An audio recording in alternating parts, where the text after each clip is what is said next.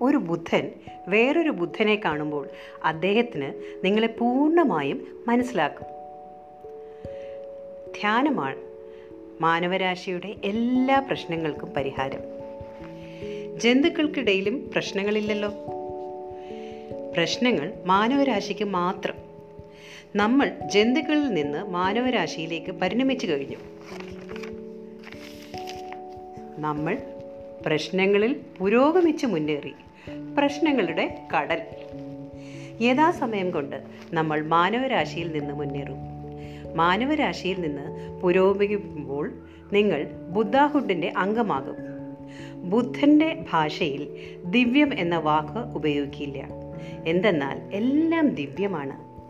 നിങ്ങൾ ദിവ്യനാവുകയല്ല ബുദ്ധനാവുകയാണ്. ബുദ്ധൻ എന്നാൽ മുഴുവൻ ബുദ്ധി ആർജിച്ചവൻ. പൂർണ ബുദ്ധി എന്നാൽ പൂർണമായ സാമാന്യ ബോധം. ബുദ്ധി എന്നാൽ ആത്മീയമായ സാമാന്യ ബോധം. ബുദ്ധി എന്നാൽ ഭൗതികമായ സാമാന്യ ബോധം. ബുദ്ധി എന്നാൽ സാമാന്യ ബോധം അതിന്റെ പരിശുദ്ധിയിൽ. എല്ലാം ദിവ്യമാകുമ്പോൾ നമ്മൾ ദിവ്യമാവുകയില്ല. എല്ലാം ദിവ്യമാകുമ്പോൾ ആ പദത്തിന് ഒരു പ്രത്യേകതയുമില്ല. ആ വാക്ക് ഉപയോഗശൂന്യമാകും. ആ പദം ഉപയോഗമില്ലാതെയാവുമ്പോൾ നിങ്ങളും ഉപയോഗശൂന്യരാകും.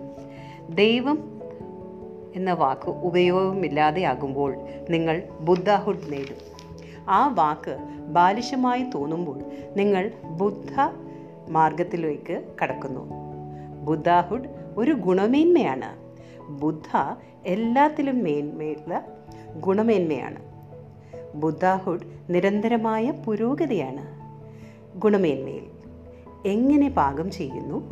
എങ്ങനെ നിൽക്കുന്നു? എങ്ങനെ സംസാരിക്കുന്നു? എങ്ങനെ ചിന്തിക്കുന്നു? എങ്ങനെ കേൾക്കുന്നു? ഗുണമേന്മയെ ഉയർത്തു. ഓരോ പ്രവൃത്തിയുടെയും മേന്മയെ.